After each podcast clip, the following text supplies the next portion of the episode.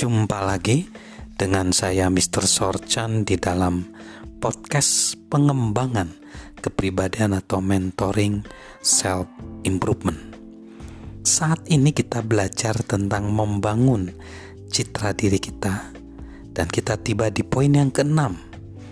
Praktekkan, praktekkanlah satu disiplin kecil setiap hari di bidang tertentu dari kehidupan kita saat John C. Maxwell mengawali karir dia, dia selalu melakukan pekerjaan sedikit demi sedikit setiap hari untuk mempersiapkan pekerjaannya di pekan itu. Ketika dia berbincang-bincang dengan sesama satu profesinya, dia mendapati bahwa sebagian besar orang yang memiliki posisi sama dengan dia tidak melakukan cara itu. Kebanyakan rekan-rekan dia memulai persiapan secara terburu-buru, dan itu seperti menghadapi gunung, dan mereka merasa kewalahan. Tetapi dia mendapati bahwa kalau dia mencicilnya sedikit demi sedikit, maka dia dapat menyelesaikan tugas dengan baik. Bila ada bidang dalam kehidupan kita yang nampaknya membuat kita kewalahan, seperti kesehatan, pekerjaan, keluarga, atau sesuatu yang lain, cobalah untuk mencicilnya sedikit demi sedikit setiap hari, bukan mencoba menanganinya sekaligus dalam satu kesempatan, karena rasa harga diri kita didasarkan pada kebiasaan tindakan dan keputusan yang positif yang kita praktekkan setiap hari. Mengapa kita tidak membangun rasa harga diri mengatasi masalah terbesar kita sekaligus?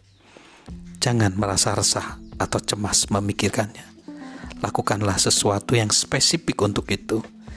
Disiplin adalah pembangun moral. Doronglah moral kita untuk mengambil langkah-langkah kecil yang membawa kita ke suatu arah yang positif. Poin yang ketujuh, rayakanlah kemenangan kecil. Saran ini sesungguhnya adalah tindak lanjut dari saran sebelumnya. Saat kita melakukan hal yang benar atau mengambil satu langkah kecil menuju arah yang benar, apakah tanggap tanggapan emosi kita? Hal-hal apakah yang kita katakan pada diri sendiri? Apakah pemikiran kita seperti ini? Baiklah, memang sudah waktunya aku tidak melakukan sebanyak yang seharusnya. Itu tidak akan membuat perubahan, tidak ada harapan, aku tidak akan pernah berhasil. Atau yang seperti ini, baguslah, aku sudah melakukannya. Aku melakukan hal yang benar, syukurlah.